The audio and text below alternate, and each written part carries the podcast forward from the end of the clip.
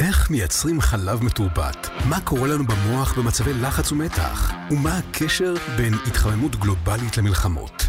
תנו למומחים של האוניברסיטה העברית לענות על כל השאלות. HUJI Cast, הפודקאסט של האוניברסיטה העברית. מיטב החוקרים והחוקרות בשיחות מרתקות על תגליות מדעיות ופריצות דרך שישנו לכולנו את החיים. HUJI Cast, האזינו בפלטפורמות ההסכתים ובאתר האוניברסיטה העברית.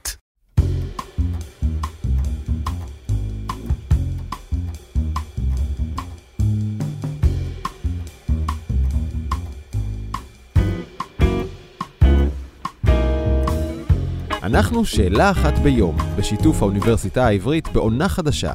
מדי שבועיים נארח כאן את מיטב החוקרות והחוקרים מהאוניברסיטה כדי להבין טוב יותר את עולם ההפרעות, דיכאון, חרדה, OCD, התמכרויות. צריך לומר, את העונה הזו הקלטנו לפני ה-7 באוקטובר, אבל חלק מהתובנות, מהמחקרים ומהטיפולים החדשים שיוצגו כאן הופכים לרלוונטיים ולחשובים אפילו יותר. אני דרור גלוברמן, והיום אנחנו עם פרופסור אייל קלנטרוף, ראש המעבדה לנוירופסיכולוגיה קלינית במחלקה לפסיכולוגיה באוניברסיטה העברית. שלום אייל. שלום דרור. ספר לי על המטופל הכי מעניין, או הכי מיוחד, שפגשת עם OCD. אמ, אז אני אספר על המטופל הראשון, אני לא יודע להגיד שהוא בהכרח הכי מעניין או הכי חשוב, אבל באמת המטופל הראשון שדרכו נחשפתי לתחום הזה של אה, OCD. איך נקרא לה? הפרעה... הפרעה טורדנית כפייתית. האנשים האלה שמגרדים שוב ושוב באותו מקום, שוטפים ידיים כל הזמן. אז המופע הוא מאוד מאוד רחב, נכון, הדברים היותר אה, סטריאוטיפיים זה באמת ניקיון, שטיפת ידיים חזרתית, בדיקות, אבל המופע של ההפרעה יכול להיות מאוד מאוד רחב, עם הרבה מאוד סוגים שונים של סימפטומים, שנעים מהדברים האלה היותר סטריאוטיפיים, ועד דברים שהם הרבה פחות, אה, נקרא לזה רגילים, כמו למשל מחשבות אה, חזרתיות על זה שמשהו רע עלול לקרות למישהו, כל מיני התנהגויות וטקסים שקשורים לזה, למנוע פגיעה במישהו אחר, למנוע פגיעה בעצמי. לא אה, לפספס מדרגה בכל הגרם. למשל, דברים מהסוג הזה, ואפילו עד היום אנחנו מדברים על תופעה שנקראת Relationship OCD, שזה תופעה שבה יש מחשבות חזרתיות לגבי זוג. זוגיות למשל. האם אה, בן הזוג או בת הזוג שלי הם אה, מתאימים בשבילי, אם הם הכי טובים בשבילי, האם הזוגיות הזאת טובה, וגם זה כאמור מלווה בהרבה מאוד טקסים ובדיקות של האם זה הדבר הנכון או לא. אז באופן כללי כן, אותן מחשבות חזרתיות והתנהגויות שבעצם באות להוריד את רמת המצוקה או החרדה שנוצרת מהמחשבות. וחזרה למטופל הראשון שלך? אז המטופל הראשון שלי היה עוד כשהייתי מתמחה, ההתמחות שלי הייתה באזור אה, שער הנגב ועבדתי הרבה עם מטופלים שסבלו מהפרעות חרדה וטראומה ופוסט טראומה וכן הלאה. דברים שקשורים למצב הביטחוני שם. דברים שקשורים למצב הביטחוני למרות שמי שעובד באזור הזה מי שמכיר את האזור יודע שגם ההגדרה הזאת היא נורא נורא רחבה זאת אומרת אה, בעיקר אצל ילדים ומתבגרים הרבה מאוד פעמים רואים דברים שהם הפרעות חרדה שלנו כמטפלים זה מאוד ברור שזה קשור למצב אבל הסימפטומים באים בהרבה מאוד מופעים שונים בהרבה מאוד דרכים אה, שונות והמטופל הזה ספציפית היה לו מה שנקרא חרדה חברתית זאת אומרת הוא הגיע סביב סימפטומים של חרדה חברתית. ומאוד חשש להיות ליד אנשים, מאוד נמנע מהאנשים. לא באמת... נשמע כמו OCD על פניו. לא, לא נשמע כמו OCD בכלל, הפנייה לא הייתה סביב OCD.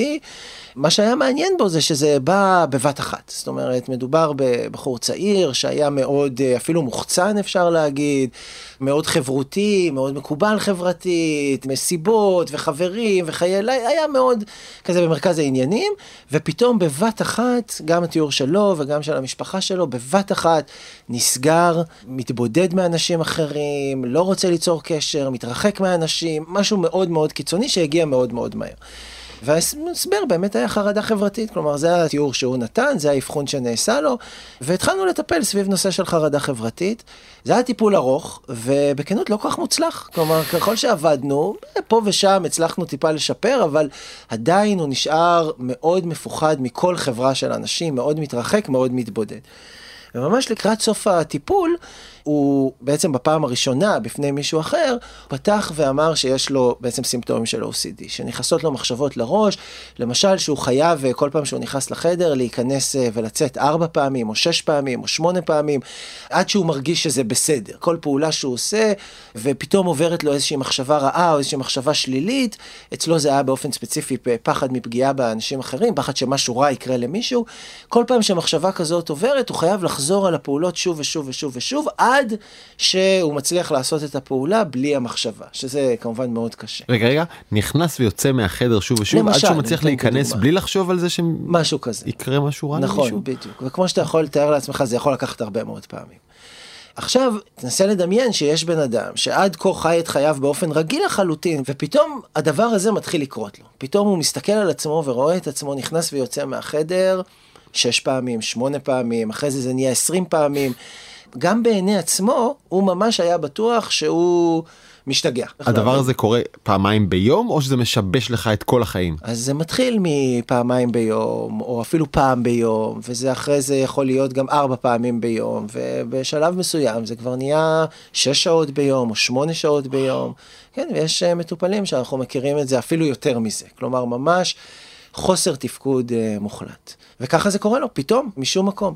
והוא כל כך פחד, כלומר, הוא היה בטוח שברגע שהוא יספר את הסיפור הזה שלו, של למה באמת הוא מתרחק מהאנשים, מה שאני אעשה בתור המטפל זה ישר מאשפז אותו. כלומר, משם הוא יוצא לאיש, הוא, הוא ממש היה משוכנע בזה. אני למדתי המון, זה כאמור היה המטופל הראשון, אבל דרך התהליך הזה הוא למד מה זה OCD. שזה לא אומר שהוא משתגע, זה לא אומר שהוא פסיכוטי, זה פתולוגיה שיש לה טיפולים, שאפשר לעבוד, שאפשר לטפל, שהוא לא צריך להתאשפז. ודרך זה שהוא חשף את זה והתחיל קצת לגלות במה מדובר, על מה הסיפור ואיך נראה הטיפול, התחלנו בעצם לעשות טיפול שהיה מאוד מועיל. זה גם היה טיפול מאוד מהנה עבורי, כי הסוף היה טוב. כלומר, זה באמת היה טיפול שבסוף הטיפול הצלחנו ממש להוריד את הסימפטומים, והוא חזר לתפקד באופן מלא, וזה היה אז מצוין. בשביל להשלים את הסיפור, איך מטפלים? איך טיפלת? אמ, אז טיפולים ל-OCD זה סיפור אה, רחב מאוד וגדול מאוד. הדבר הכי חשוב לדעת, וזה אני אומר בעיקר בשביל אנשים שסובלים מ-OCD או מכירים אנשים שסובלים מ-OCD, יש המון המון המון טיפולים יעילים, מוכחים מחקרית, שאפשר לעשות אותם, ובניגוד להרבה מאוד פתולוגיות אחרות, התגובה היא מצוינת. כלומר, אחוזי התגובה ב-OCD, אני תמיד אומר את זה כשאני מלמד אה, סטודנטים, הלוואי והיו לנו כאלה אחוזי הצלחה גם בכל הפסיכופתולוגיות האחרות. אנחנו באמת יודעים היום לעשות תן, הרבה תן מאוד דברים. כיוון על איך נראה הטיפול. קודם כל, הדבר המרכזי שאנחנו עושים זה טיפול שנקרא טיפול בחשיפה ומניעת תגובה. אה, זה טיפול קוגניטיבי התנהגותי, זה טיפול פסיכולוגי. לפעמים אפשר לשלב אותו גם עם טיפולים תרופתיים, שעוזרים קצת להוריד את הרמות של החרדה, הסטרס, העוררות, ככה לעזור ולסייע לטיפול. ובטיפול שכזה אני אומר כמובן בקווים מאוד מאוד כלליים, מה שאנחנו עושים זה בעצם, אפשר לקרוא לזה הפוך ממה שה-OCD אומר למטופל לעשות. אם ה-OCD אומר למטופל שהוא צריך, אה, ניקח את הדוגמה שהתחלנו איתה מקודם, להיכנס אה, או לחזור על איזושהי פעולה מסוימת שוב ושוב, אז אנחנו מפסיקים את זה. מה זה או- מפסיקים? אתה עומד שם ליד הדלת ומחזיק אותו חזק? אז בטיפולי חשיפה, קודם כל, זה טיפולים שהם נורא מעניינים, וכן, הרבה פעמים אנחנו ממש, אה, אני לא מחזיק אף אחד בכוח, כמובן. ושוב, אני אומר את זה בקווים מאוד כלליים, זה צריך להגיד, זה תהליך הדרגתי. אני אומר את זה כי פשוט הרבה פעמים אה, מטופלים או מטופלים פוטנציאליים מאוד נרתעים. אם אני אומר עכשיו למישהו שמאוד אה, חושש מלמשל אה, לכלוכים או זיהומים או חיידקים, אומר לו, אצלי בטיפול אתה לא תשטוף ידיים, אז הוא לא בא לטיפול. אז צריך לומר, זה לא ככה. זה תהליך הדרגתי, זה תהליך איטי, המטופלים הם תמיד, וזה הכלל מפתח שלנו, שותפים לתהליך הטיפולי, אנחנו לא מחזיקים אף אחד, לא כופים, לא בכוח, הכל קורה תוך כדי עבודה משותפת. זה תהליך שעושים אותו דרך הרבה מאוד מפגשים מאוד מאוד אינטנסיביים ובתהליך מאוד הדרגתי, ותמיד מה שחשוב זה שהנהג או הנהגת של התהליך הזה זה המטופל או המטופלת, לא אנחנו, אנחנו לא מכריחים אף אחד. אבל בסופו של דבר הרעיון הוא לא להימנע מהחרדה, אלא להפך, לעמוד מולה, להתמודד איתה, להסתכל לה בעיניים, לא לפחד ממנה, ובעיקר לא לעשות את הדברים שהחרדה אומרת לי לעשות. אצלנו במעבדה אנחנו אוהבים לדמות את זה לעכביש. כמו עכביש ענק הזה שמנסה לשלוט בי, אומר לי לעשות כל מיני דברים, וזה מאוד חשוב לדעת שהעכביש הזה הוא באמת, הוא מפחיד נורא, הוא גדול, הוא מכוער, אבל הוא לא מסוכן. אפשר לעמוד מולו, אפשר להסתכל לו בעיניים. זה תהליך, זה פחות uh, פשוט מכמו שאני מתאר את זה עכשיו כמובן, אבל זה אפשרי. ואז כשאנחנו עושים את זה, שאנחנו עומדים מול העכביש, שאנחנו מסתכלים, שאנחנו עומדים על שלנו, שאנחנו לא עושים את הדברים שהעכביש אומר לנו לעשות, אז לאט לאט הוא הולך וקטן, לאט לאט הוא הולך ונעלם, ולפעמים בסוף הוא גם נעלם לגמרי, גם זה יכול לקרות. מה הסיבות? מה גורם למוח שלי לשלוח אותי שוב ושוב אה, לשטוף ידיים? שאלה מצוינת, והתשובה היא שאין לי תשובה. וזה חשוב לי נורא לומר את זה, זאת אומרת, אין תשובה מדעית מוכחת, יש הרבה מאוד, אני לא יודע איך לקרוא לזה, סיפורים או מיתוסים שמסתובבים בחוץ לגבי מה הגורמים או הסיבות ל-OCD, החל מגנטיקה, בעיה מוחית כזאת או אחרת, יש המון המון המון דברים. חשוב לומר, זה נכון שיש מחקרים שמראים על איזשהו דפוס מוחי מסוים, כולל מחקרים שנעשו אצלנו במעבדה, שמקושר ל-OCD, וזה נכון שיש גם איזה שהם מחקרים בגנטיקה, אבל להגיד ש-OCD זה בעיה מוחית, או משהו גנטי שעובר כאילו יש איזה גן או קומבינציה גנטית של OCD, זה לא נכון, זה לא קיים, ויותר מזה אני אגיד, אני חושב שהמיתוסים האלה רק פוגעים באנשים. כי הם מעבירים איזשהו מסר כאילו אי אפשר לטפל בזה. אבל בא לך בחור כזה ופתאום נולדת התופעה מ-0 ל-100, אתה מיד מחפש מנגנון, טריגר, מה הוביל למה. נכון. מה אז, אתה מוצא? אז אני אומר, כחוקרים, אנחנו מאוד עסוקים בשאלות האלה בדיוק. אבל שוב, כמו שאמרתי מקודם, אני לא יכול להגיד, ואף אחד אחר לא יכול להגיד, שיש איזשהו גורם, איזשהו סיבה, איזשהו חיידק. זה כנראה מכלול של דברים שקשורים גם להיבטים פיזיולוגיים ביולוגיים, גם להיבטים סביבתיים, גם לנסיבות של חיים כאלה. אבל הדבר החשוב ביותר להגיד זה ששום דבר מהדברים האלה הוא לא, נקרא לזה, בלתי הפיך. כלומר, אה, זה לא שבגלל שעכשיו זה גנטי, אז אי אפשר לטפל בזה. Mm-hmm. זה מה שאמרתי עכשיו, זה מיתוס שמסתובב בחוץ, אני נתקל בו המון. וחשוב לי להפריך אותו. שמה, בן אדם OCD כי אבא שלו היה OCD? משהו כזה. אבל ולכן... תגיד, באמת אין קשר לשום דבר אחר?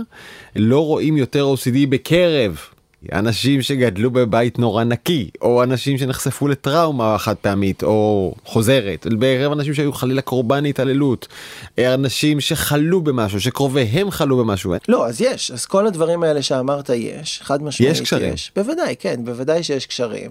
אז גדלו בבית נורא נקי, אני חושב שפחות, באופן ספציפי, אבל דברים שקשורים להיסטוריה של חרדה, בטח ובטח להיסטוריה של טראומה, התעללות, פגיעה, אנחנו ראינו חד משמעית, שכיחות גבוהה יותר של OCD בקרב אה, ילדים ומתבגרים בעוטף עזה, זה חד משמעית. ולכן, שוב פעם, מה שחשוב לי לומר זה לא שאני אומר שאין סיבות, בוודאי שיש, אבל יש עוד הרבה מאוד דברים אחרים שהייתי יכול להעלות פה עכשיו, שוב, כולל כל מיני מבנים מוחיים, היבטים גנטיים, היבטים סביבתיים. שנמצא משהו מאלה? יש כל מיני ממצאים, זה חשוב לומר, אבל בסוף אף אחד מהדברים האלה הוא לא מחובר בקשר כזה ישיר של סיבה mm. ותוצאה. אנחנו לא רואים שילדים שחווים טראומה בהכרח מפתחים OCD. ילדים שחווים טראומה מפתחים בשכיחות יותר גבוהה פתולוגיות. הם גם מפתחים בשכיחות יותר גבוהה הפרעות חרדה ודיכאון והפרעות אכילה והתמכרויות וגם OCD. הגורמי פגיעות ל-OCD הם לא שונים בצורה מאוד משמעותית או מהותית מגורמי פגיעות לפתולוגיות אחרות. הם קומבינציה כנראה מאוד מורכבת של אירועי חיים, נסיבות חיים, היבטים גנטיים, כן, וואו. היבטים ביולוגיים וכן הלאה, אבל שוב, כל הדברים האלה לא אומרים, אני מצטער שאני חוזר על זה, זה פשוט משהו שאני שומע אותו כל כך הרבה. אתה מדבר לאוזניים של מטופלים ומטופלות עתידיים. לגמרי. זה לא מה שאי אפשר לטפל, אני הנה למדתי את המסר. אה, מה ה-OCD הכי נפוץ? אה, אז יש אה, כמה סוגים שהם נפוצים, אה, ניקיון זה מאוד נפוץ, מה שנקרא harm avoidance, כלומר מניעת פגיעה, על משהו רע יקרה למישהו אחר, התנהגויות חזרתיות כמו מה שאמרתי. Mm-hmm. היום חשוב לומר, אנחנו מדברים לא על OCD, אלא על OCD and related disorder, כלומר זה משפחה של פתולוגיות שאנחנו מכירים, כולל דברים כמו חיטוט בעור, skin picking, mm-hmm. תלישת שערות, מה שנקרא טריכוטילומניה. כולל עוד כל מיני אה, דברים אחרים, טיקים, יש המון המון מופעים של הפתולוגיה שאנחנו מכירים. אתה יודע, אני מרגיש אה, קצת חשוף. כי אני מדמה את העיניים שלך למינני לייזר שרואות דרך ואולי כבר גרדתי פעמיים בראש או עשיתי שני קליקים באצבעות ואתה כבר כאילו בראש אומר הנה הנה זיהיתי פה זה. אז אתה יכול לספר לי עכשיו אם זיהיתי משהו? אה, לא זיהיתי כלום. יכול להיות שאני נקי לחלוטין רובנו בלי שום דבר? כן, חד משמעית. איזה משהו קטן? לא אז חד משמעית בלי ופה כן. חשוב לי לעשות את ההבחנה. אה, הרבה פעמים כשאנשים שומעים אז אומרים גם לי יש איזה התנהגות או חולצת המזל שלי או לפעמים אני חוזר. זה לא OCD, וזה חשוב נורא להדגיש את זה, כי הרבה פעמים אה, כשאנחנו מדברים עם מטופלים עם OCD או מטופלות, הם מאוד נפגעים מזה, שכל דבר קטן, אתה יודע, לפעמים אה, אנשים כותבים במין אה, סלנג כזה, נכון. מה ה-OCD שלך? אז OCD זה, כשמו כן הוא, זה דיסאורדר, זה הפרעה, זה פתולוגיה שהיא רצינית. אנשים שסובלים מ-OCD זה לא איזה מין משהו קטן פה ומשהו קטן שם, זה משהו שמלווה אותם. רוב היום, כל יום, פוגע בצורה משמעותית עד מאוד משמעותית בחיים שלהם. ומי שיש לו את זה יודע, מלגרד פעמיים בראש זה לא אומר עדיין שיש OCD. יאללה, אז בוא נצלול. מה יודעים? קודם דיברנו באופן מאוד מאוד כללי על חשיפה, עכשיו בוא נפרט את זה ממש. איך עושים את זה? אני מבין שאתה מתמחה או אצלך חוקרים ספציפית לעצור ולעכב כל מיני דברים. אז כמו שאמרת, הטיפולים שאנחנו מכירים אותם כבר לא מעט שנים, ואנחנו יודעים שהם מאוד יעילים, זה טיפולים בחשיפה ומניעת תגובה, כמו שאמרתי מקודם, והם באמת טיפולים טובים ויעילים, וזה הדבר שצריך לעשות, לפחות בתור uh, צעד ראשון. יחד עם זאת, לצערנו זה לא 100%, אמרתי קודם, אחוזי הצלחה גבוהים, אבל זה לא 100%, לא 100% בכמה מובנים, גם במובן... יש כאלה שזה לא עובד, יש מטופלים או מטופלות שלא מגיבים לטיפול הזה. גם אלו שמגיבים זה לא תמיד 100%, הרבה פעמים יש ירידה של 70, 80 לא 100%. והדבר השלישי שהוא גם מאוד בעייתי ומאוד מעסיק אותי למשל, זה הנושא שהטיפולים הם לא מאוד נגישים. במדינת ישראל היום יש מעט מאוד מקומות שאפשר לקבל טיפול שהוא טיפול ממוקד ל-OCD. זאת אומרת, ממש לא מטפלים שמטפלים בכל מיני דברים, אלא ממש טיפול של אנשים או מרכזים שהם מתמקצעים ב-OCD. יש בודדים כאלה בישראל, אה, רבים מהם הם פרטיים ולכן גם אה, לא זולים. אז אנחנו צריכים לשפר את הטיפול בכל הפרמטרים האלה שדיברתי עליהם עכשיו. אנחנו רוצים שהטיפול יהיה יותר יעיל בשלושת האופנים האלה. Mm-hmm. מעבדות שונות גם בארץ וגם בעולם מפתחות כל מיני כלים שמאפשרים אוגמנטציה, כלומר שיפור של הטיפול הקיים, לאו דווקא להחליף אותו. יש מעבדות שעושים את זה, כולל אצלנו בכל מיני שיתופי פעולה בגירייה מוחית, לפעמים גירייה מוחית חיצונית, מה שנקרא TMS אה, מראה ממצאים מאוד מעניינים. יש אה, מעבדות אה, שעושות גירייה תוך מוחית, מה שנקרא Deep Brain Stimulation, שזה ממש ניתוח שמכניסים סטימולנטורים כאלה לתוך המוח ומגרים אזורים. מסוימים במוח כחלק מהתהליך של הטיפול. יש המון המון שיטות. מה שאנחנו עושים במעבדה שלי, אנחנו מנסים לעשות משהו שיהיה יותר ישים מבחינת השימוש של זה בקליניקות ביום-יום.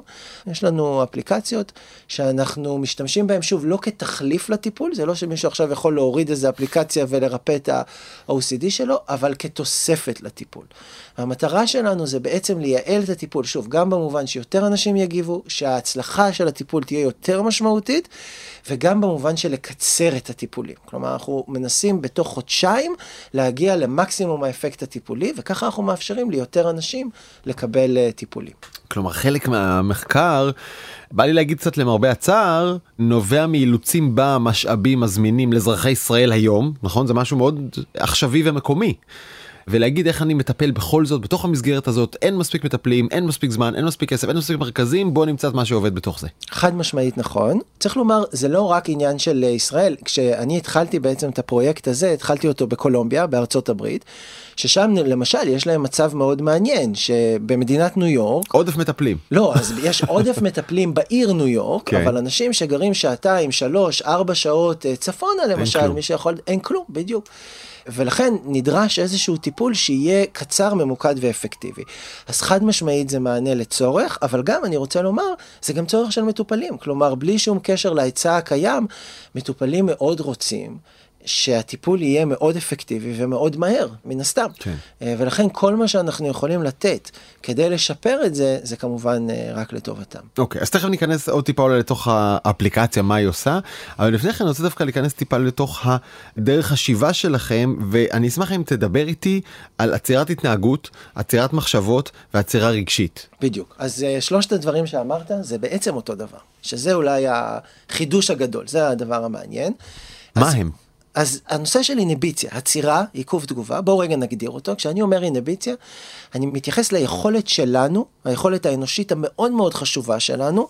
אגב, קיימת גם אצל הרבה בעלי חיים אחרים כמובן, לעצור, פשוט לעצור התנהגויות. אם uh, רגע תחשוב על זה, זה חלק מאוד דרמטי ממה שאנחנו עושים ביום יום שלנו. דמיין למשל שאתה מחזיק סיר חם ביד ואתה לוקח אותו לשולחן, ובאמצע הדרך זה מרגיש שזה מתחיל קצת להיות חם מדי, נכון? אבל מצד שני אתה רואה שיש לך עוד צעד או שניים ואתה יכול להניח אותו על השולחן. אתה לא תעזוב אותו, אתה עוצר את עצמך מלעשות את זה. אתה עוצר את עצמך לפעמים מלהגיד דברים לא מתאימים, במקום לא נכון או בזמן לא נכון. 700 פעם ביום. בדיוק, זה בדיוק הנקודה. כנראה שאגב הרבה יותר מ-700 פעם ביום. וואלה. כן, כנראה שהרבה מאוד פעמים.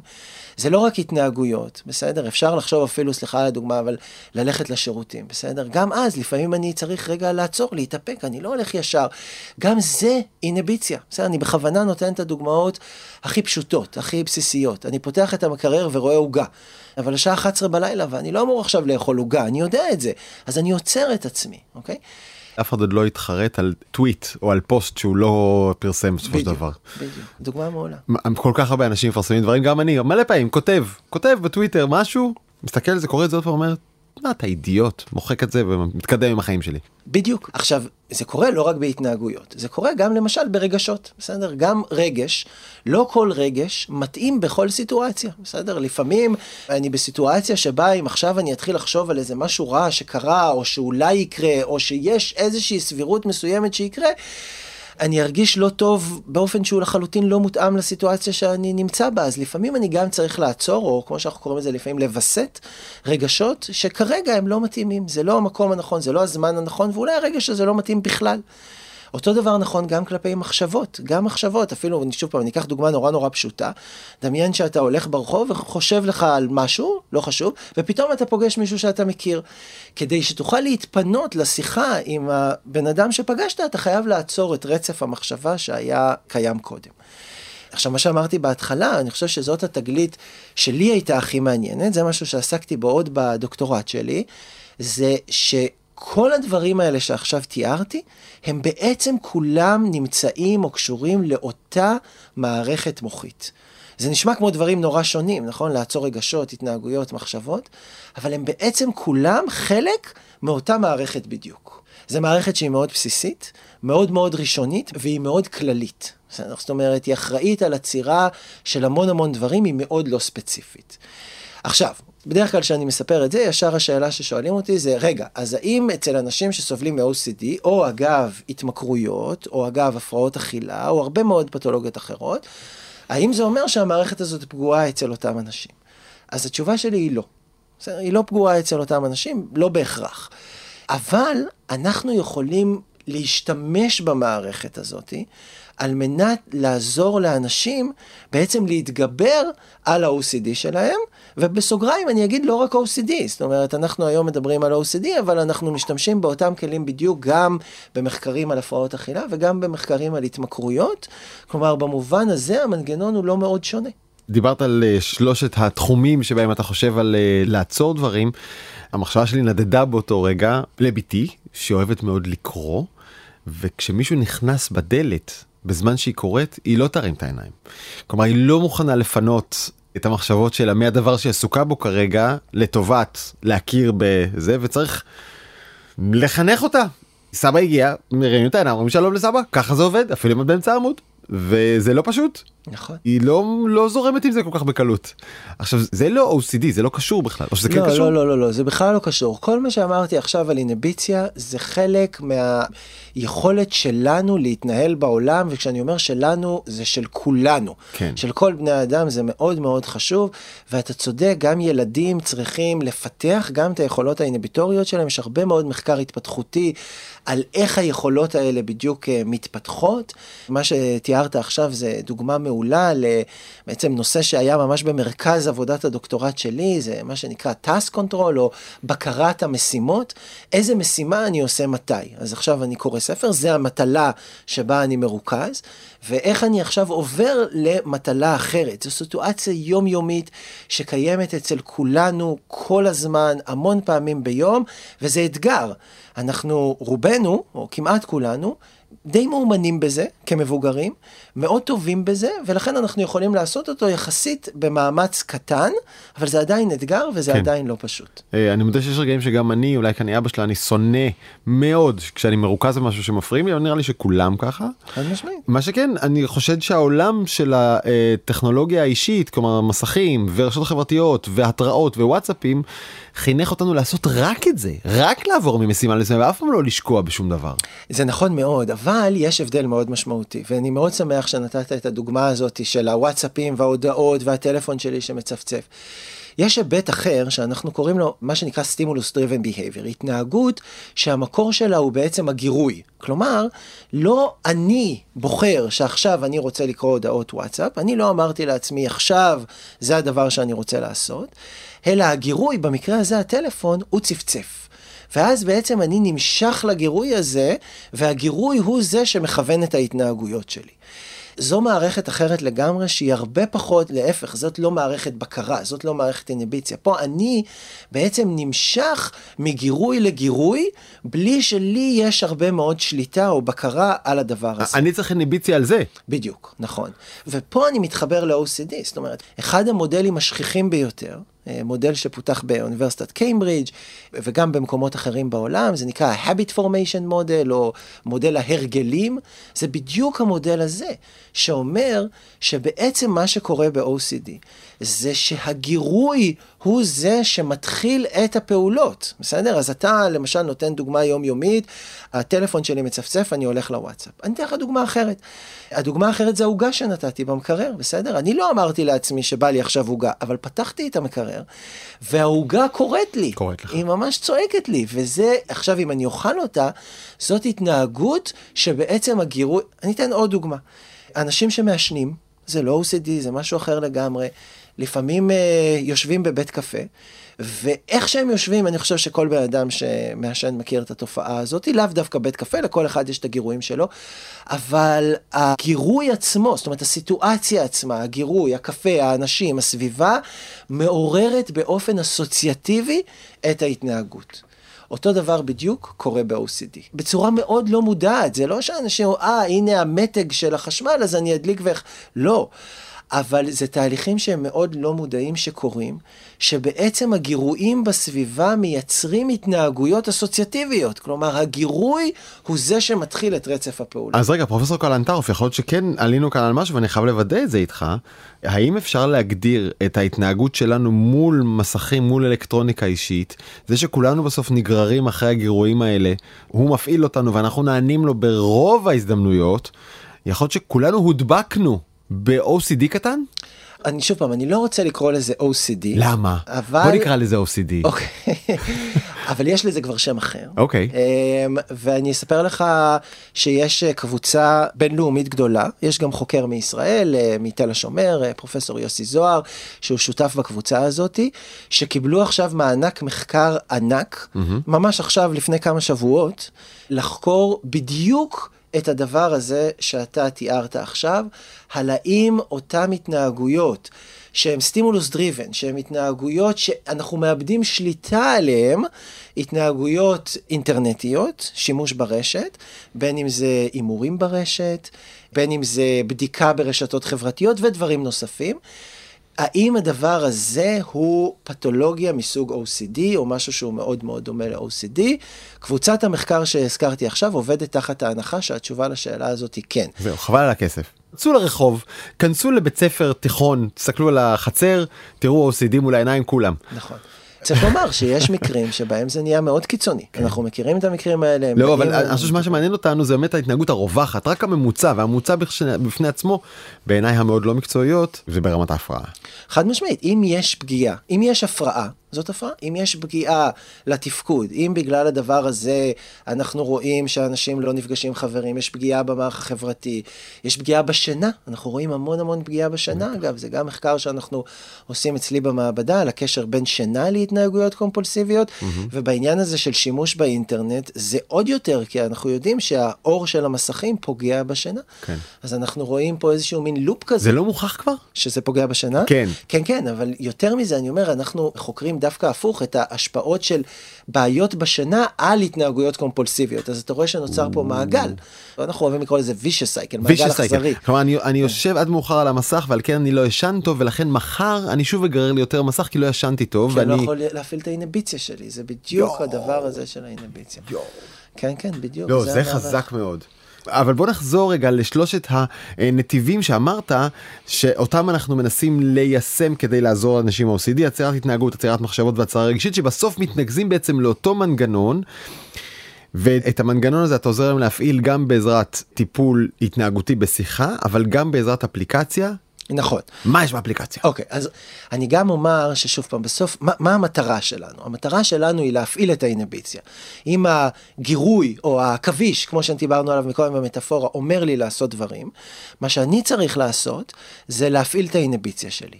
ברקס? אפשר לקרוא לזה ברקס? ברקס, חד משמעית ברקס, בסדר? וכמו שאמרת, ואני חושב שזה מצוין, זה לא רק נכון ל-OCD, עד כאן, המשפט הוא לא רק נכון ל-OCD, הוא נכון לכל בן אדם שרוצה או מרגיש שהוא צריך לעצור התנהגויות לא רצויות, בסדר? עכשיו, איך אנחנו עושים את זה? איך אנחנו מפעילים את האינביציה? כי זה קל נורא להגיד, איך אנחנו עושים את זה? אז כמו שאמרת, חלק אחד מזה זה הטיפול. חלק שני של זה שהזכרנו אותו עכשיו, אז אני גם אגיד, יש דוקטורנטית במעבדה שלי בשם הדר נפתלוביץ', שחוקרת בדיוק את ההקשר של שינה ועוררות. אנחנו מכירים היום כישורים ישירים בין אזורי העוררות במוח לבין האזורים של האינביציה. כלומר, אנחנו יודעים שעוררות היא דרמטית, אז אם אתה צריך מסר אחד מכל הסיפור הזה, לישון טוב. חד משמעית. לישון טוב זה עוזר מאוד להפעיל יכולות אינביטוריות, וזה באופן הכי וואו. פשוט שאני יכול להגיד, אבל כמובן שזה לא רק שינה, זה גם דברים אחרים. ונחזור לאפליקציה, אז האפליקציה שלנו בעצם עובדת לפי ההיגיון הבא, אוקיי? אז אם אמרנו, שאני אקח שנייה את הדוגמה מאוד פשטנית, אבל בכל זאת שנתתי מקודם, מתג אור. ואני uh, רואה את המתג הזה, והמתג הזה מפעיל אצלי איזשהו דחף להדליק ולכבות את האור. ואני עושה את זה איקס פעמים, וכך בעצם נראה ה-OCD שלי, ומי שרוצה יכול לדמיין שוב פעם את הסיטואציה שנתתי מקודם עם עישון, זה גם אגב מחקר שאנחנו עושים במעבדה, גירוי מסוים כל פעם שאני יושב עם מישהו לקפה, זה אותו דבר בדיוק. וזה מעורר אצלי בעצם את הלופ האלה, ההתנהגויות הנקרא לזה רפלקסיביות האלה. עכשיו, דמיין לעצמך שהיינו יכולים, אנחנו אוהבים לקרוא לזה לכבט מחדש את המוח, בסדר?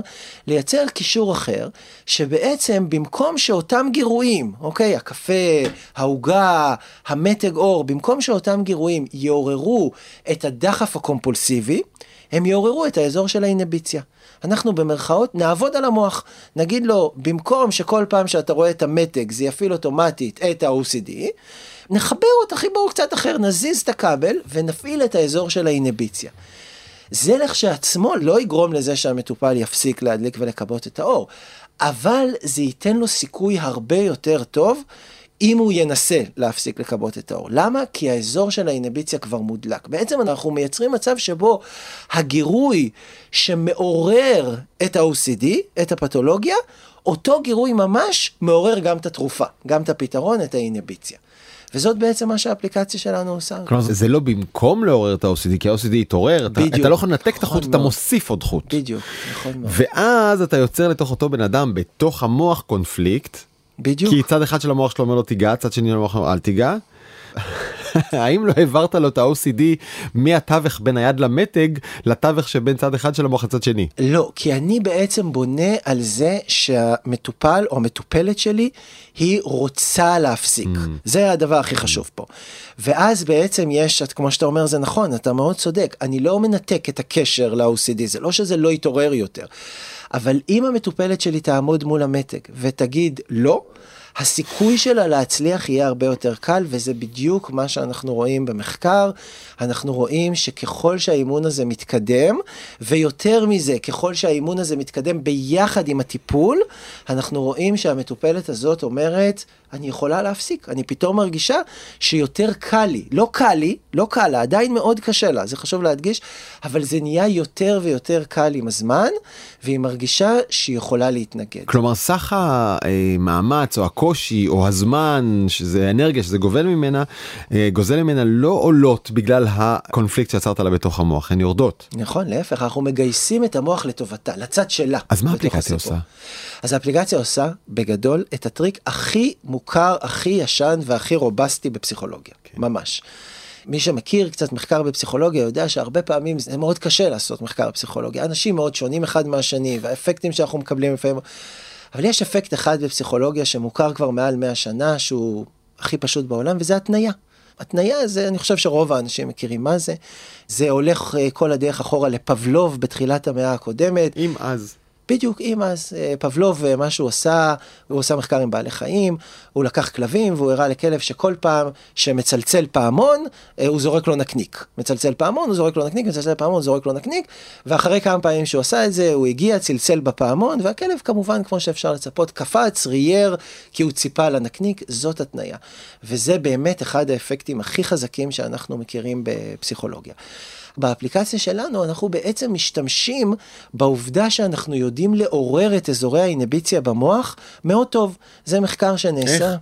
אז יש לנו מטלות, אה, אנחנו משתמשים במטלה שנקראת stop signal, מטלה שנקראת סימן עצירה. המטלה הזאת זה מטלה שבה אנשים רואים כל מיני גירויים על המסך, הם צריכים להגיב כמה שיותר מהר, לפעמים הם צריכים לעצור נורא מהר, זה לא מטלה כל כך קשה, אבל היא מפעילה את האזורי אינביציה מצוין. זה מחקר שנעשה בתחום של המדע הבסיסי, בפסיכולוגיה קוגנטיבית או בנאירופסיכולוגיה קוגנטיבית כבר הרבה מאוד שנים. אני אגיד אפילו שהמטלה הזאת היא כל כך טובה, שאנחנו אפילו משתמשים בה מה שנקרא כלוקלייזר. כלומר, כשאנשים עושים מחקרים ב-MRI, והם רוצים למצוא במוח את האזור שאחראי על אינהיביציה, הם מכניסים אנשים לתוך ה-MRI ונותנים להם לעשות את המטלה, ככה הם יודעים איפה נמצא האזור של האינהיביציה במוח. כלומר, עד כדי כך המטלה הזאת היא טובה. אז אנחנו יודעים להפעיל אינהיביציה. אנחנו גם יודעים להפעיל OCD. זה אנחנו לא צריכים הרבה, יש לנו במעבדה אה, פרוצדורה שלמה של מה שנקרא symptom provocation, כלומר של עירור סימפטומים, אבל האמת היא שהמטופלים שלנו, המטופלות שלנו, הם יודעים לעשות את זה נורא בקלות. הם יודעים מה מעורר את הסימפטומים שלהם. כאילו יש לך חדר שמרוכזים בו כל הדברים שמדליקים אנשים עם OCD, יש מתג, יש כיור, יש דלת, יש מדרגות. אז א', יש לנו יש... המון דברים, אבל אנחנו משתמשים בתמונות. Okay. אוקיי. אה, לצורך האפליקציה אנחנו משתמשים בתמונות, ואנשים פשוט יודעים להגיד לנו. אנחנו לא צריכים להתאמץ יותר מדי. אני שואל אנשים, מה יעורר את ה... הם נותנים לי את התמונות. אוקיי. Okay. ואנחנו גם מעדכנים את זה, לפעמים יש דברים שעובדים יותר או פחות טוב. אז אם אני יודע לעורר את ה-OCD שלהם, ואני יודע לעורר את האינביציה שלהם, ביחד, זה בדיוק כמו הנקניק והפעמון, זה בדיוק אותו דבר. אז ברגע שאני יכול לעשות את שני הדברים האלה ביחד, זה לוקח קצת זמן, אבל זה עובד. אני מייצר התניה. הראינו את זה גם במחקרים אה, מדע בסיסי, הראינו את זה גם ב-MRI, הראינו את זה גם במטלות קוגנטיביות. אנחנו יודעים היום לקחת כל גירוי, משולש, ריבוע, עיגול, גירויים הכי פשוטים בעולם. ובפרוצדורה מאוד מאוד פשוטה, אחרי כמה אימונים, לגרום למצב שאני אראה לך את הגירוי הזה, אני אראה לך ריבוע, והריבוע הזה יפעיל את האזורים של האינביציה במוח שלך. זו התניה פשוטה. אז במקום ריבוע, אני יכול להשתמש בכיור, באסלה, באמת, כל אחד מה שעובד בשבילו. אותו הדבר שמקפיץ לך את ה-OCD, אנחנו נחבר לך אותו גם בדיוק. לריסון, לעיכוב הזה, ועכשיו שניהם יתקוטטו לך במוח וזה בסוף מקל עליך. ממש לתכנת אנשים. יש לך איזה סטטיסטיקה כזאת פשוטה בכמה זה עובד או בכמה זה מעלה את היעילות של הטיפול? כן, אנחנו עושים היום מחקר שהוא ממומן על ידי ה-ISF, ה-Israeli Science Foundation, שכבר נמשך שש שנים, עכשיו אנחנו מתחילים את השנה השישית, שזה מחקר מאוד מאוד גדול. אני יכול להגיד באופן כללי שההתרשמות שלי היא מאוד מאוד חיובית, אבל אני לא רוצה להגיד הרבה עד שלא ממש נסיים וננתח את הנתונים okay. אוקיי. ונפרסם אותם והם יעמדו בכל כל הביקורות. כן אני יכול לספר שהמחקר הקודם שעשינו היה בארצות הברית. בדקנו קבוצה של אנשים, מה שנקרא treatment resistant, כלומר זה אנשים שעברו טיפולים בחשיפה ומניעת תגובה. אגב, עברו טיפולים, דאגנו שזה יהיו אנשים שעברו טיפולים במקומות הכי טובים בעולם. בבית החולים של קולומביה, בבית החולים של הרווארד, ממש ידענו שהם קיבלו טיפול מעולה ולא הגיבו, אותם אנשים שלא מגיבים.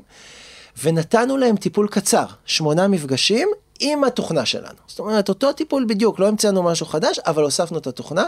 90% מהאנשים הראו תגובה לטיפול, כשהם אותם אנשים שלא הגיבו לטיפולים הקודמים, הכי קשים, 90 אחוז מהם עשו, הוא מחקר שכבר פורסם, הוא עבר את כל הביקורות, זה מחקר שנעשה, שוב כאמור, באוניברסיטת קולומביה בארצות הברית, השופטים שמדדו את ההתקדמות שלהם היו פסיכיאטרים של הבית חולים, מנותקים לחלוטין מהמחקר, והראינו שב-90 אחוז מאותם מטופלים שלא הגיבו קודם, אנחנו עכשיו כן רואים תגובה. וואו, זה המון, כן, לא. זה שיעור עצום. זה מאוד מאוד. בהצלחה. אז אני מניח שהדבר הבא שצריך לשאול, אני לפחות מהזווית של, אתה יודע, טכנולוגיה ויזמות, אתה אמור להגיד, טוב, יש לי סטארט-אפ, לעזוב הכל. לפתח אפליקציה ולהתחיל למכור ולהגשים את החלום ולהיות מיליונר ולפרוש בגיל 52. כן, לא, זה לא החלום שלי, זה אולי חלום של מישהו. אחד הדברים שאני הכי גאה בהם זה שאנחנו עושים את כל הדבר הזה שעכשיו תיארתי, מערך מאוד גדול של אנשים שבאים ומקבלים אצלנו טיפולים, טיפולים טובים על ידי פסיכולוגים ופסיכולוגיות מצוינים שמתמחים ב-OCD, ואנחנו עושים את כל המערכת הזאת לגמרי לגמרי בחינם, כמובן כחלק ממחקר, אבל עדיין אני מאוד גאה בזה שאנחנו מקבלים היום לא מעט מטופלים עם OCD מאזור ירושלים, אבל גם ממקומות אחרים, אנשים מגיעים מכל הארץ, והם לא משלמים שום דבר. לאן באים? הטיפול נעשה אצלנו באוניברסיטה העברית, אה, בהר הצופים. Mm-hmm. הרבה פעמים החשיפות עצמם, כמו שאמרת בהתחלה, קורות במקומות אחרים, בבתים שלהם לפעמים, באוטובוסים, בכל מיני מקומות, אבל הטיפול אה, נעשה אצלנו בהר הצופים. האימון הממוחשב נעשה אצלהם בבית. Okay. הם אוקיי. לוקחים את האימון הממוחשב, הם עושים אותו אצלהם בבית, הם מגיעים אצלנו רק פעם אחת, להתקין, לעבוד, את זה הם עושים בבית. יש לנו בעצם סוג של שורה תחתונה ניתן להירפא מ-OCD? שאלה מצוינת. קודם כל אני רוצה להגיד שהתשובה לשאלה הזאת היא כן. אה, ואני יודע שהרבה אנשים מאוד מתפלאים, המון מטופלים שמגיעים אלינו אומרים לי, כמעט הדבר הראשון שהם אומרים זה, שמענו ש-OCD זה אה, משהו שצריך ללמוד לחיות איתו ואי אפשר להיפטר ממנו לגמרי. עכשיו, בעוד שכמובן זה נכון להגיד שלא כל בן אדם שיש לו OCD אפשר לרפא, להעביר, להעלים, חד משמעית לא, ברור שלא, אבל יש לא מעט מקרים שבהם אנחנו כן רואים מצב שבו אין סימפטומים בכלל. זה לגמרי לגמרי יכול לקרות. הרעיון הזה שמ-OCD אי אפשר להירפא אף פעם, אף אחד, זה פשוט עוד מיתוס שהוא לא נכון. יש לך איזה סטטיסטיקה? הסטטיסטיקות מראות שטיפולים בחשיפה ומניעת תגובה הם יעילים בערך בשני שליש מהמקרים. כשמשתמשים באוגמנטציה כזאת או אחרת, אני הצגתי אחת היום לאזור ה-75, לפעמים שיעורי ההצלחה עולים לאזור ה-75, לפעמים אפילו 80 אחוז. אני אספר לך משהו מעניין, זה ממש אה, חם מהתנור. ראש היחידה ל-OCD באוניברסיטת קולומביה, פרופסור בלר סימפסון, אחד האנשים המרכזיים בתחום של OCD בעולם, ביקרה אצלנו בארץ לא מזמן. היא הייתה אצלנו במעבדה ועשתה גם הרצאה אה, בירושלים בפני אנשי מקצוע וחוקרים. והיא סיפרה על אה, מחקר שהם עשו אה, לאחרונה, מחקר בכמה לוקיישנים שונים בארצות הברית, שבו בעצם אנשים קיבלו אוגמנטציה על אוגמנטציה על אוגמנטציה. כלומר, הגיעו מטופלים, התחילו איתם עם הטיפול הרגיל. לא עבד, המשיכו עוד מהטיפול הרגיל באינטנסיביות עולה. לא עבד, עברו לכלי נוסף ולכלי נוסף ולכלי נוסף וכן הלאה וכן הלאה. והשאלה הייתה, בסופו של תהליך, בסוף כל הסיפור הזה, לכמה אנשים הם הצליחו לעזור. והתשובה, שמי שמבין משהו בתחום הזה של טיפול בהפרעות נפשיות יודע שהיא פשוט מדהימה, זה מעל 90 אחוז. מעל 90 אחוז מהאנשים שהגיעו, נכנסו לתוך ה pipeline שלהם, לתוך הצנרת הזאת, והמשיכו והתעקשו לעוד טיפול ועוד טיפול ועוד טיפול, בסופו של דבר הראו תגובה לאחד מהטיפולים ושיפור משמעותי, וזה דבר שהוא בעיניי מדהים. מדהים. ממש מדהים. אני חייב לשאול אותך על ה-OCD שקשור למערכות יחסים. כי הרבה אנשים שואלים את עצמם שאלות על מערכות יחסים ונדמה לי שהרבה מהשאלות האלה לגיטימיות הן צריכות להיות בטח אם חושבים על מיסוד הקשר וכולי.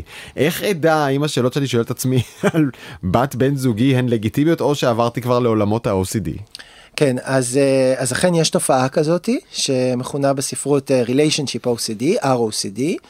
אמ, אני רוצה לציין שהתופעה הזאת היא מוכרת אה, בעולם כבר הרבה מאוד שנים, אבל מי שממש ככה מיסד אותה, התחיל לחקור אותה, התחיל להגדיר אותה, זה של קבוצה של חוקרים אה, אה, ישראלים מתל אביב.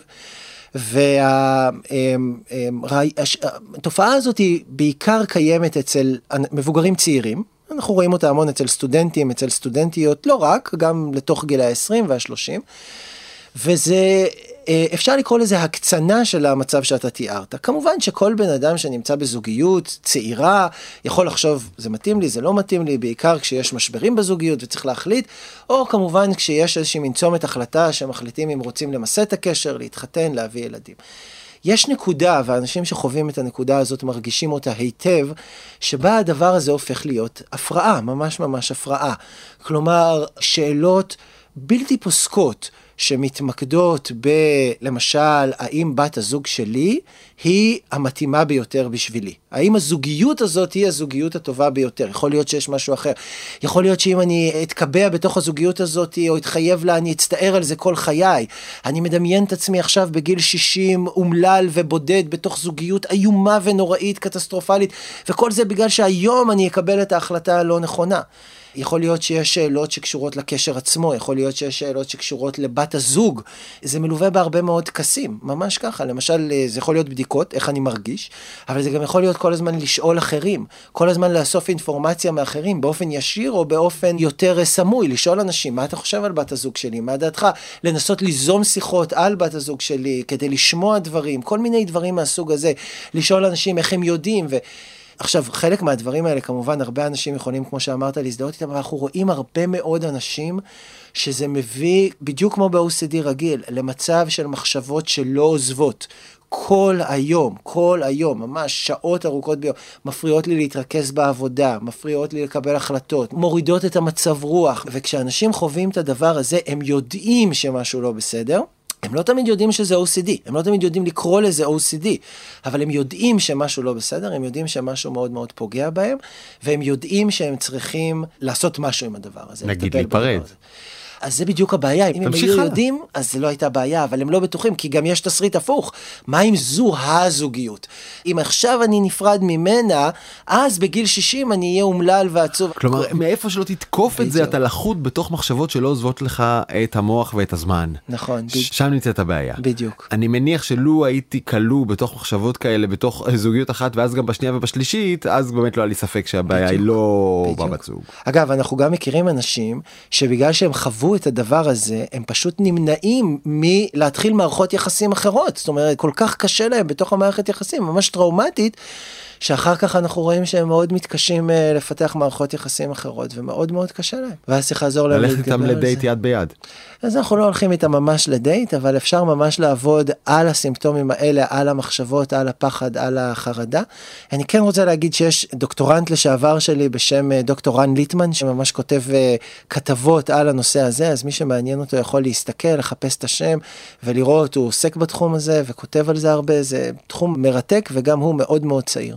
אוקיי, okay. עכשיו נמשיך הלאה. Uh, אתה יודע, הטרנד לפחות בעולם שבו אני מתעסק ביום יום שזה חדשנות הוא כמובן אה, בינה מלאכותית ובינה מלאכותית יוצרת ג'נרטיב AI יש מין אמונה כזאת שעל כל תחום כל בעיה שיש לך בעולם תפזר עליה אבקת קסם של בינה מלאכותית זה כבר יסדר את זה לבד.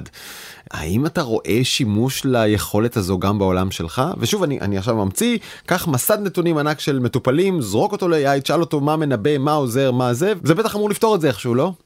אז קודם כל הדוגמה שנתת עכשיו זה משהו שאנחנו חד משמעית עושים. אה, לא רק אנחנו אצלי במעבדה אנשים עושים אותו בכל העולם במרכזים של OCD וגם של המון המון דברים אחרים ביג דאטה אנליסיס אנחנו לוקחים מאגרי מידע ענקיים ואנחנו חוקרים אותם בעזרת כל מיני מודלים של uh, Machine Learning של uh, בינה מלאכותית מהסוג הזה uh, אנחנו עושים את זה כבר הרבה שנים וזה בהחלט מלמד אותנו הרבה מאוד דברים על ההתפתחות של הפתולוגיות בעיקר אותי מעניין מנבאים להצלחה בטיפול. כלומר אני מאוד מתעניין בשאלה אם הייתי יכול לדעת מראש לפני תחילת הטיפול או בשלב מאוד מוקדם של הטיפול האם הטיפול יצליח או לא יצליח אז זה היה כמובן מעולה הייתי חוסך המון זמן לעצמי למטופלים. ואולי היה יכול למצוא קשר בין על איזה סוגי מטופלים עובדים אלו סוגי טיפולים. נכון אז אחד משמעית אה, אז יש קצת דברים זה okay. אוקיי. קצת קשה כי גם הנתונים עצמם הם קצת אה, נקרא לזה במרכאות מלוכלכים כי אנשים עושים כל מיני mm. דברים בכל מיני מקומות ומאוד קשה למצוא נתונים נקיים שממש אפשר לראות על אה, מאגרי מידע מאוד גדולים אבל יש קצת התחלה יש כל מיני מנבאים שמצליחים להראות למשל אחרי פגישה שלישית או אחרי פגישה רביעית מה הסיכוי של הטיפול להצליח והמנבאים האלה הם דווקא לא רעים אנחנו רואים דברים. אתה זוכר משהו ספציפי? אז חלק מזה זה מטלות קוגנטיביות חלק מזה זה שיתוף פעולה של מטופלים יכולות קוגנטיביות יכולות אינביטוריות יש כמה וכמה מנבאים. שאפשר כבר להתחיל להתייחס אליהם אבל המחקר הזה הוא ממש ממש uh, בחיתוליו. אמ, אגב קוגניטיבי מה עדיף מטופל עם יכולות קוגניטיביות גבוהות או נמוכות זה ממש שאלה מעולה והתשובה לזה זה שזה מאוד מסובך לא זה ולא זה. אה, אנחנו בדרך כלל מאוד אוהבים לעבוד עם אנשים עם יכולות קוגניטיביות ממוצעות טובות אבל לא טובות מדי בטח שלא נמוכות. אבל גם צריך לומר, כל הדברים האלה באים באינטראקציה עם כל כך הרבה משתנים אחרים. אה, טיפול, אה, יש אנשים שיש להם יכולות קוגניטיביות נמוכות, אבל יש להם מוטיבציה מאוד גבוהה, או יכולות אחרות מאוד גבוהות, ואז לפעמים דווקא שם מאוד קל לעזור להם לשפר את היכולות הקוגניטיביות שלהם. יש כל כך הרבה משתנים שנורא קשה להוציא איזה כלל אצבע מאוד חד משמעי וברור. מתחשק לי לשאול אותך פרופסור אייל קלנטרוף אם לך יש איזשהו OCD? לא, לא. האמת שלא. אבל. אתה יודע OCD נהיה מין אה, מטבע דיבור עובר לסוחר כזה אתה מסתובב ואתה רואה מישהו מנקה באיזה פינה של משרד שאולי אתה אומר למה אתה עושה את זה תגיד מה יש לך OCD נכון, אנשים אומרים את זה זורקים את זה אחד על השני ככה. וכשאתה שומע דבר כזה זה מצמרר אותך הקלות והזילות או שחפיף גם אתה עלול להשתמש בזה בתור אה, אז אני מקפיד שלא. כי זה- לשמוע את זה ממך זה הבחנה זה לא סתם מילה. נכון, בדיוק. אני לא יכול להגיד שזה מצמרר אותי, אבל כמו שאמרתי, אני חושב, יש הרבה מאוד מטופלים ומטופלות שמאוד נפגעים מזה, מהשימוש בדבר הזה. כלפיהם או כלפי בכלל? בכלל, כשאנשים אומרים... אל תגיד אה, OCD על כל דבר אני בדיוק, אני בדיוק. סובל מזה באמת זה לא מצחיק. נכון, בדיוק, בדיוק. אז בלי טיפת הומור, מה ה-OCD או המקרה או המטופל הכי מעניין או מקורי או יחידני ששמעת עליו אי פעם, בין אם כמטפל או במחקר? אמ, אין לי תשובה לשאלה הזאת, אני חייב להגיד, יש המון המון מקרים עם סימפטומים שהם במרכאות נורא נורא מוזרים. אני יכול להגיד לך ככה, כמעט הרבה מאוד מטופלים שמגיעים אלינו, הם ממש בטוחים ומשוכנעים שהסימפטומים שלהם הם שונים וייחודיים, הם נוראים יותר, הם קשים יותר, הם ביזאריים יותר בתוכן שלהם, בהתנהגויות שלהם. פתית ה- שלג ייחודי באוניברסיטה. נכון, ממש. ואני חושב שחלק מהעניין, אני חושב שחלק גם ממה שאנשים לומדים כשהם מגיעים למקום או למרכז של OCD, שלנו או כל מקום אחר, זה שלטובה ולרעה הם לא. הסימפטומים האלה הם קיימים, אותם סימפטומים, סימפטומים דומים, בוורסיה קצת אחרת. מאוד קשה להפתיע אותי. אני לאורך השנים, לאורך ה-10-15 שנים האחרונות, פגשתי מאות אם לא אלפי מטופלים עם אבל OCD. בחייך נו אין איזה רכילות שלכם חוקרי ה-OCD, תשמע אתה לא מאמין איזה מקרה הגיע אליי הבן אדם. תולש אוזניים לבובות פרווה של הילדים שלו. אז אני אפילו את הדוגמה הזאת שעכשיו נתת עכשיו לגמרי במקרה, גם אותה כבר אה, המצאתי נתקלתי. מהראש, זה לגמרי. קיים. הכל קיים. יש אנשים עם סימפטומים שקשורים לדת, שקשורים לאיפה אני אחיה ומה אני ומה אלוהים חושב עליי, ולפני שנים נתקלתי במטופל שהיה מאוד עסוק בשאלה איפה זה מרכז ארץ ישראל. הנה למשל סימפטום שהוא מאוד, אה, עכשיו זה אומנם... מה זאת אומרת? בהר הצופים. בהר הצופים זה נכון. רק כדי לסבר את האוזן זה יכול להיות uh, סימפטומים שיכולים לגרום. זה נשמע כמו משהו אולי קטן ואולי אפילו קצת סימפטומים שיכולים לגרום לבן אדם לעבור דירות, לשנות מקום מגורים, לא לישון בלילה. הסימפטומים הקטנים ביותר, שמה שנשמע כמו משהו שהוא ממש איזוטרי, קטן, שאלה, יכולים לגרום לאנשים אה, אה, אה, פגיעה מאוד מאוד משמעותית. אנחנו עובדים בירושלים הרבה מאוד עם אנשים שמגיעים מישיבות או אולפנות, אז דוגמה של ישיבות למשל היא דוגמה מאוד מעניינת. איך אני יודע שהנחתי תפילין כמו שצריך, בסדר? איך, איך, איך אני יודע? האם באמת התכוונתי? האם עשיתי את זה כמו שצריך? שוב, זה נשמע כמו משהו איזוטרי, אנחנו רואים מטופלים, שהרבה פעמים אגב מופנים על ידי הישיבות שלהם, על ידי הרבנים, שמגיעים למצב שהנחת תפילין יכולה לקחת, ואני לא מגזים, חמש או שש שעות ביום. ממש, משהו שמתחיל מתישהו בבוקר ונגמר מתישהו בצהריים. המלמד כבר אומר לו בסדר, בסדר, הנחת, הכל טוב, בוא בדיוק, תחזור ללמוד עם בדיוק. כולם, לא, עוד לא. פותח, בדיוק. סוגר, מלפף, מתיר. עם הרבה מאוד, כמו שבדוגמה שנתתי בהתחלה, הרבה מאוד הסתרות, לעשות את זה לבד בחדר, וללכת למקומות אחרים, וכדי שלא יראו, וכדי שלא ידעו, וכן הלאה. אבל אפילו הדבר ה... משהו במשמעת החריפה או בנוקדנות של החברה החרדית מגדיל שם את ה-OCD? לא, זה ממש... לא אה, קשור, נדמה זה לי. ממש שאלה שאני נשאל המון המון המון. אצל אנשים בחברה החרדית הסימפטומים הרבה פעמים ייסובו סביב הנושא הזה. למשל אצל נשים סביב הטבילה במקווה, אצל גברים סביב הנושא של הנחת תפילים אה, וכדומה. אבל האם יש שכיחות יותר גבוהה של סימפטומים של OCD במגזר החרדי? התשובה היא לא. יצאתי עם שני דברים מהשיחה איתך. האחד, אפשר לטפל. חד משמעית. ואפשר באחוזים יפים מאוד, אה, נכון? בין להקל משמעותית ועד ממש ל- לר- לרפא לחלוטין. ושתיים, תשנו טוב. חד משמעית, נכון? אני יכול להוסיף עוד... אה, בטח. אמ, יש חשיבות מאוד גדולה גם למתי מגיעים לטיפול, וזה גם מאוד חשוב. זה, אני חושב, מכוון בעיקר, אם כי לא רק להורים.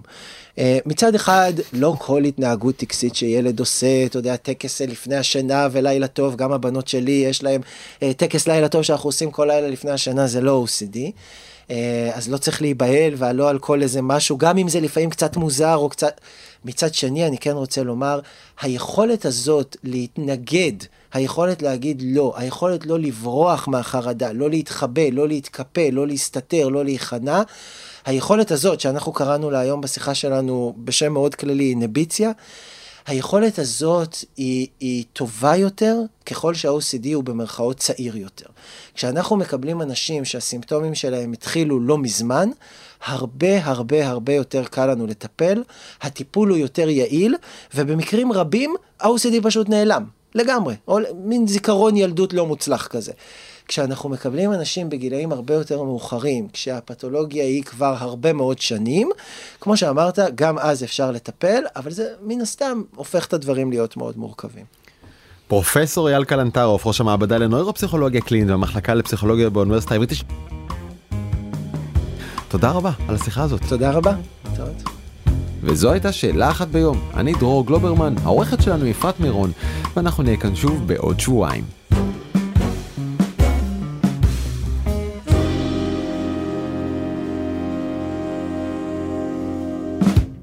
מייצרים חלב מתורבת? מה קורה לנו במוח במצבי לחץ ומתח? ומה הקשר בין התחממות גלובלית למלחמות? תנו למומחים של האוניברסיטה העברית לענות על כל השאלות. הוג'י קאסט, הפודקאסט של האוניברסיטה העברית. מיטב החוקרים והחוקרות בשיחות מרתקות על תגליות מדעיות ופריצות דרך שישנו לכולנו את החיים. הוג'י קאסט, האזינו בפלטפורמות ההסכתים ובאתר האוניברסיטה העברית.